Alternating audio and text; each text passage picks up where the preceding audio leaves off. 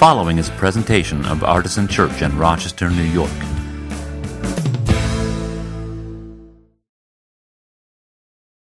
Well, this morning I want to talk about love. I did not expect an artisan woo for love, but I love love. And I love that you love love. It's good. Um, man, love is one of those things that makes you just a little bit, get a little weird sometimes. And I've also had a lot of uh, cough syrup this week. So I, I'll be honest with you, I'm not quite sure where we're going to end up here today, but uh, will you agree to come along with me and not fire me if I get too weird? um, laughing means yes. So love has been on my mind a lot lately. Anybody who was here at our event on Wednesday night where we talked about gender, sexuality, and inclusion in the church, um, we talked on Wednesday about radical Christian love. And one of the things that I said was that there is no temperate version of Christian love. There is no kind of loving like Christ. Christian love is radical by definition. It doesn't come in degrees. It's, it's all or nothing. And it's not nothing. We talked about how uh, we need to extend and practice radical Christian love as we think about people who are different from us, particularly in their gender identity or sexual orientation. We talked about how we have to extend radical Christian love to people who have different convictions than we do, people who hold different interpretations of the scripture than, than we have. And we're committed to that as well. And we talked about extending radical Christian love to ourselves. And some people, I know for a fact because you've told me, for some people, this is the hardest type of love to practice. Uh, because you've been told, maybe even especially in churches, your whole life, that you are not worthy of love and that you are somehow unlovable or less lovable than other people. And I consider it my pastoral duty to tell you that that's not true. That God loves you fully and completely and radically, and that I love you, and that our community is going to work together to love each other and love everyone well. So, love has been on my mind. But what, you may be wondering, does that have to do with the atonement? We've been talking about the atonement for several weeks now. This really kind of dense and um, heady theological concept, trying to make it uh, understandable and real and meaningful to ourselves. And I think we've done some good work. so, what does love have to do with atonement, other than the fact that both of those things have been heavy on my mind lately? Well, maybe nothing, I don't know. But I, I want to try and say that maybe the answer is Jesus. we know the answer is always Jesus, right? Anybody who grew up in Sunday school, right? The answer was always Jesus. So Jesus is, of course, the one who teaches us about love. Jesus is the one who says when a lawyer comes and tries to trick him by asking him to pick one of the commandments of the law as the greatest, he says, That's easy. The greatest commandment is to love God. And not just a little bit, but with everything you've got your heart, your mind, your soul, and your strength. And because Jesus always seems to give you a little bit more than you asked him to give you, he said, by the way, there's another commandment. It's a little bit like the first one. You should love your neighbor as yourself.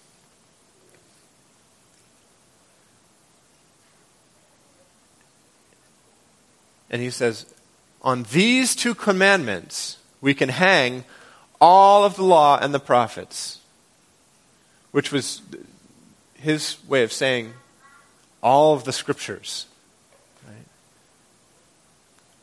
Everything hangs on those two commandments to love God with everything we have and to love our neighbors as ourselves.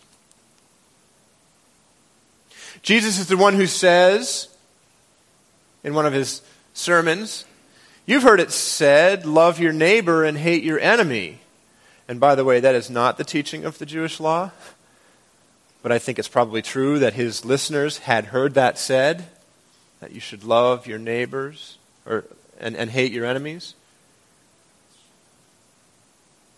But I say to you, said Jesus, love your enemies, pray for those who persecute you. Jesus is the one who said in one of his sermons, You've heard it said, an eye for an eye and a tooth for a tooth, which, by the way, was, the, was part of the Jewish law, but it was not a vindictive kind of justice. It was a limiting justice. It was a kind of justice that said, You poke me in the eye, Dewey, I'm going to come after you and poke out both of your eyes and probably pull out some of your hair and punch you in the jaw, too, because that's how angry I'm going to be. And the, the, the Jewish law said, No, one eye for one eye, one tooth for one tooth one cow broken leg for another cow broken leg, right?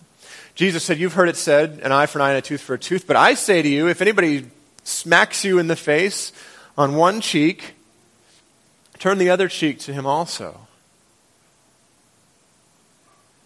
That is why I say Christian love is radical.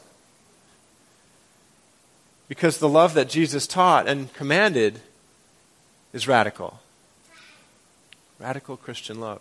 Jesus is the one who says, This is my commandment, that you love one another.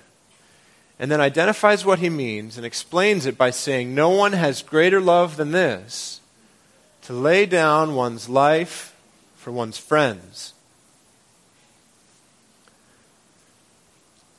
And that's where Jesus didn't just teach about love, but he actually modeled it and lived out what he was saying.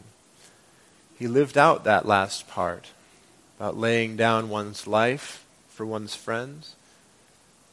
Combined it with his teaching about love your enemies because he laid down his life at the hands of his enemies. As a matter of fact, when one of his disciples, Peter, the passionate one, sliced off the ear of one of the people who came to arrest Jesus? Jesus said, Enough, Peter, put that away. And in one of the tellings of the story, he even reached out and, and healed the ear that had been sliced off. Peter wanted to resort to violence, and Jesus resorted to love. Like a lamb being led to slaughter, And when Jesus was wrongly accused and falsely condemned and ultimately, ultimately murdered by that great dual evil of religion conspiring with government, as he went to his death, he responded not with hatred, not with violence, not with retribution, not with an army of angels, which he could have called down had he wanted to, not even with any kind of protest but with submission and forgiveness. Father, forgive them. They don't know what they are doing. That is radical love. That is Christian love. Radical Christian love is love that doesn't make any sense. It's love that, in theory, should not work.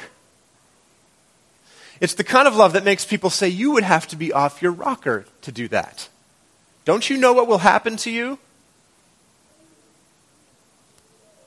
Did you know, by the way, that the early Christian believers were, without any notable exceptions, pacifists? Speaking of off your rocker, right? They engaged in complete nonviolence When they were being kidnapped,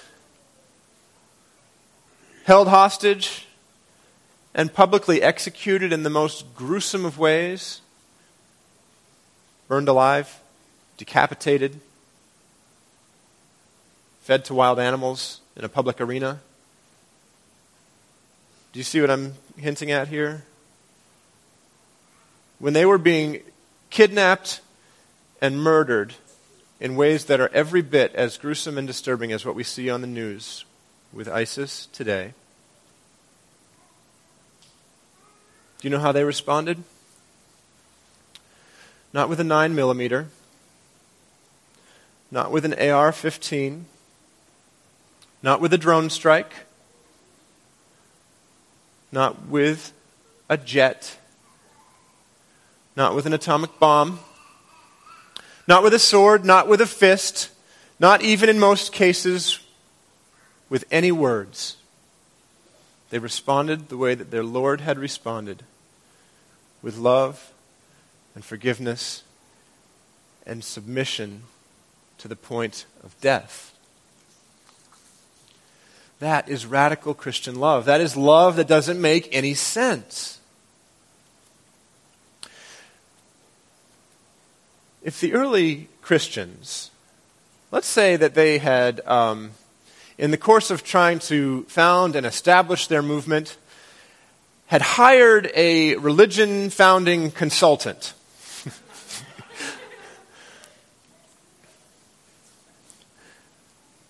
and asked him, hey, we're trying to found this religion here, and the people keep taking us and killing us. What do you think we should do about that? Do you think that the religion building consultant of the first century would have suggested, eh, I think you should let them do it?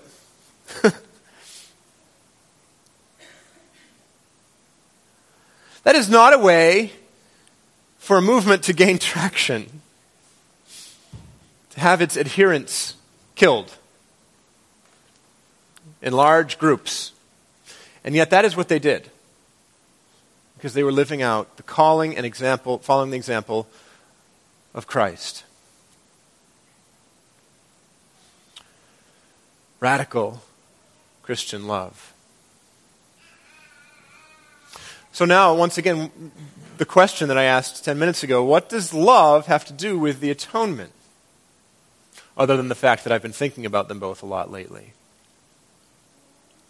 Well, considering the teachings of Jesus, maybe you would be willing to do a little thought experiment with me. Would that be okay? There's no harm in thinking about something. And actually, I will stress ahead of time that I don't actually believe some of what I'm about to say. But it's a thought experiment. I think it might help answer the question of how love and atonement um, are connected to one another. So here's the thought experiment.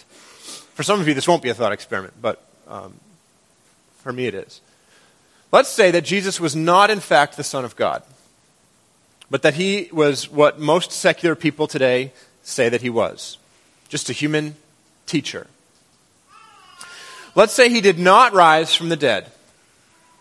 The whole thing was a farce. Somebody stole the body, they made it up. Let's say that he never performed any miracles. Maybe he was an illusionist, right?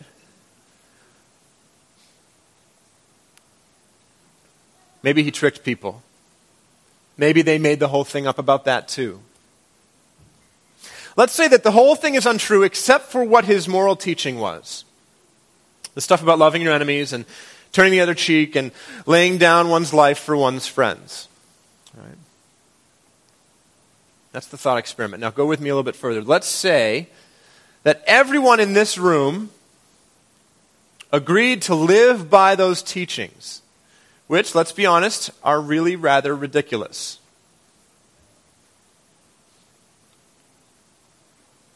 What would our little community look like if we all loved our neighbors as ourselves?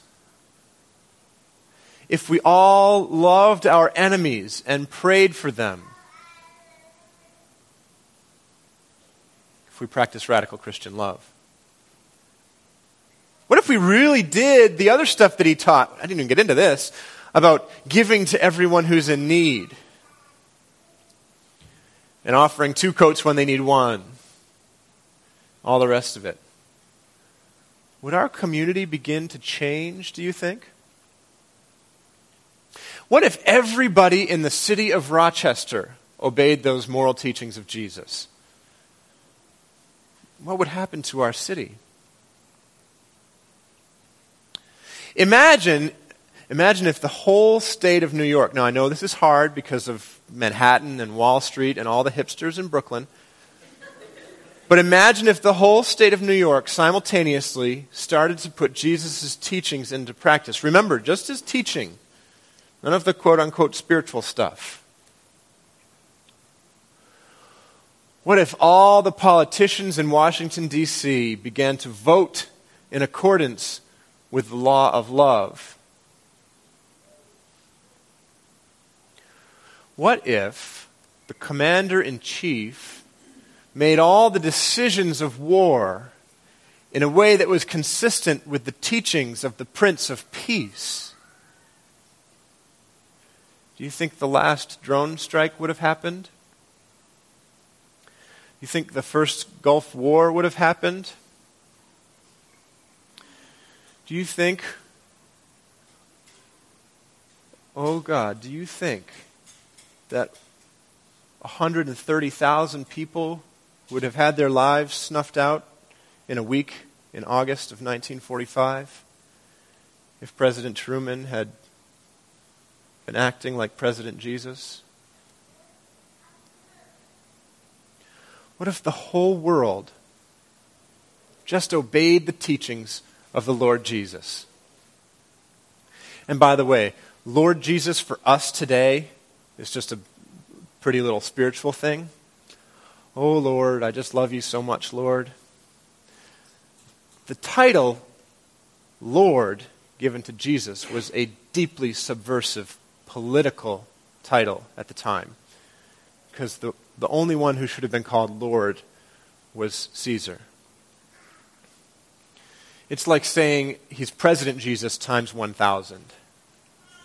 It was an act of treason, fitting for the followers of the one who said, My kingdom is not of this world. What if the whole world obeyed the teachings of the Lord Jesus? You see, I, I do believe in a spiritual atonement. I believe in the resurrection. I believe in the miracles. I believe. I believe it is His work, not ours, that ultimately saves us and saves the world. But here's what else I believe I believe that it is our duty as faithful disciples of Christ to actually live out His calling. You see, He's not physically among us here except to the extent that we are his body, that his followers are his physical presence in the world. We are the hands and feet of Christ. There is no one else who is going to carry this moral teaching into the world if we don't do it. So, yes, let us celebrate with great joy the fact that the work of Christ covers all of our failings, that we could never on our own be made right with God. But let us not become complacent in enacting the law of love. This is, I think, what James means in his letter when he says that faith without works is dead. Right? Remember that passage, Bible nerds? He says, What good is it, my brothers and sisters, if you say you have faith but do not have works? By the way, Martin Luther wanted this book removed from the Bible. it's not a joke. Martin Luther wanted to take this book out of the Bible because he thought it was too harmful to his central doctrine of justification by faith and not works. But he lost that one. What good is it, my brothers and sisters, if you say you have faith but do not have works? Can faith save you? If a brother or sister is naked and lacks daily food, and one of you says to them, Go in peace, keep warm, and eat your fill, and yet you do not supply their bodily needs, what good is that?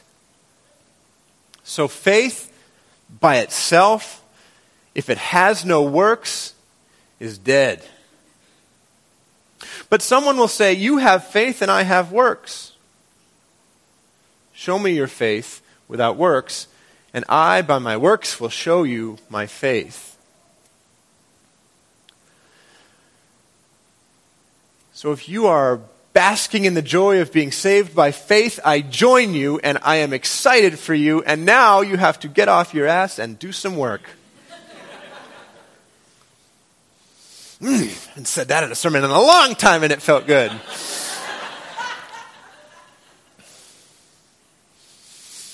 Sorry, kids.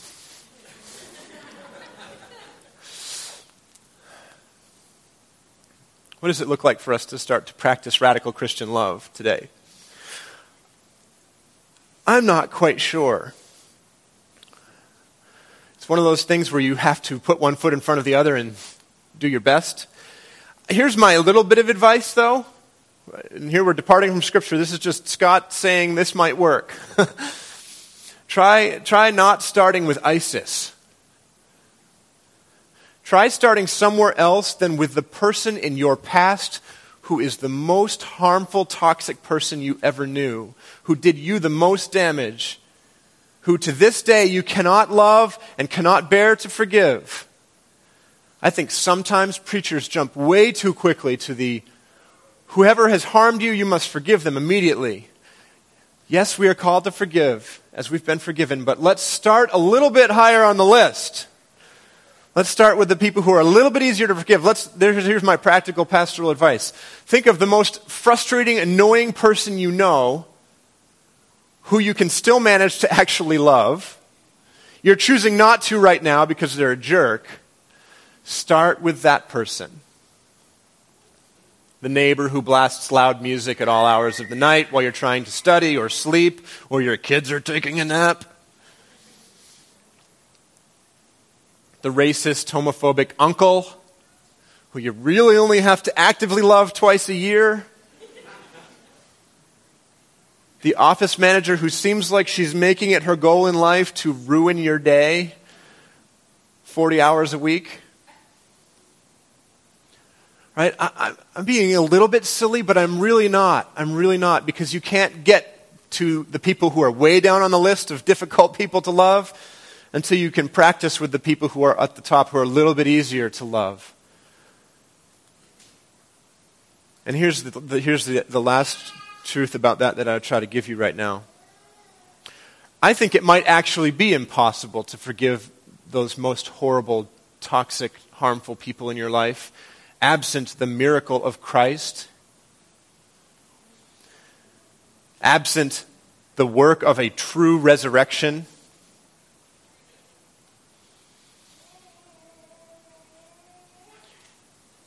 So there's always going to be this tension, isn't there? His work is the work that really matters, not ours. But you cannot enact his work. You cannot live into it. You cannot benefit from it until you do a little bit of your own, which is to step out in faith. Faith is not this blind obedience to some doctrine. Saved by faith. That is not what it means. So, whatever justification by faith alone means, it's not that. Faith means trust and belief, and trust and belief are evidenced by stepping out and doing something. It's not the doing that will save you, it's the doing that will give you faith. All right.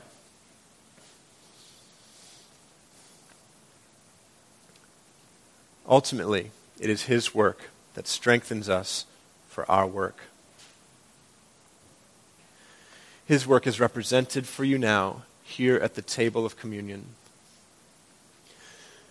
It's interesting to me that in one place in the New Testament, when Paul is describing communion, he says, Come together and take the bread and the cup in remembrance as he, as he commanded. And he said, When you do this, you proclaim the Lord's death until he comes. It's interesting to me that he doesn't say you proclaim the Lord's resurrection. Obviously, Paul believed in the bodily resurrection, okay? It's, it would be absurd to suggest otherwise. That's not what I'm saying. But Paul says that this sacrament proclaims his death. And why is that so important and so powerful? Because it is radical Christian love. When he went to his death, it was an act of radical love And that is what we proclaim when we come to receive his body and his blood as our own, as food for our souls. And so, my friends, the table is open to you now. To all who would seek to step out in faith, to all who want more of Jesus, to all who want His strength his work to empower you to do your work, which is more of His. This table is open to you. Our musicians will come back up. We have a couple more songs to sing together. And as we're singing, I invite you to come and receive this beautiful, blessed sacrament. Tear off a piece of the bread, remembering his body broken for you. Dip it in the wine or the juice, remembering his blood shed for the remission of sins. while we're taking communion and singing together, if you'd like to receive prayer with our prayer team, there'll be a member of the team up here. I don't think we have chairs right now. Why don't we set up in uh, one of the corners this morning, like that corner back there? Uh, if you'd like to receive prayer, you can just um, go to the corner and, and receive it there. Uh, we have space in the room for that today. I have time. I would like to invite you to communion with these formal words that we used on Wednesday night because I think they're so beautiful. I won't do the whole thing, but this part always really moves me. This is Christ's invitation to you, my friends. Come to this sacred table not because you must, but because you may. Come to testify not that you are righteous, but that you sincerely love our Lord Jesus Christ and desire to be his true disciples. Come not because you are strong, but because you are weak. Not because you have any claim on the grace of God, but because in your frailty and sin you stand in constant need of God's mercy and help. Come not to express an opinion, but to seek God's presence and pray for the Spirit. Come to the table. Amen.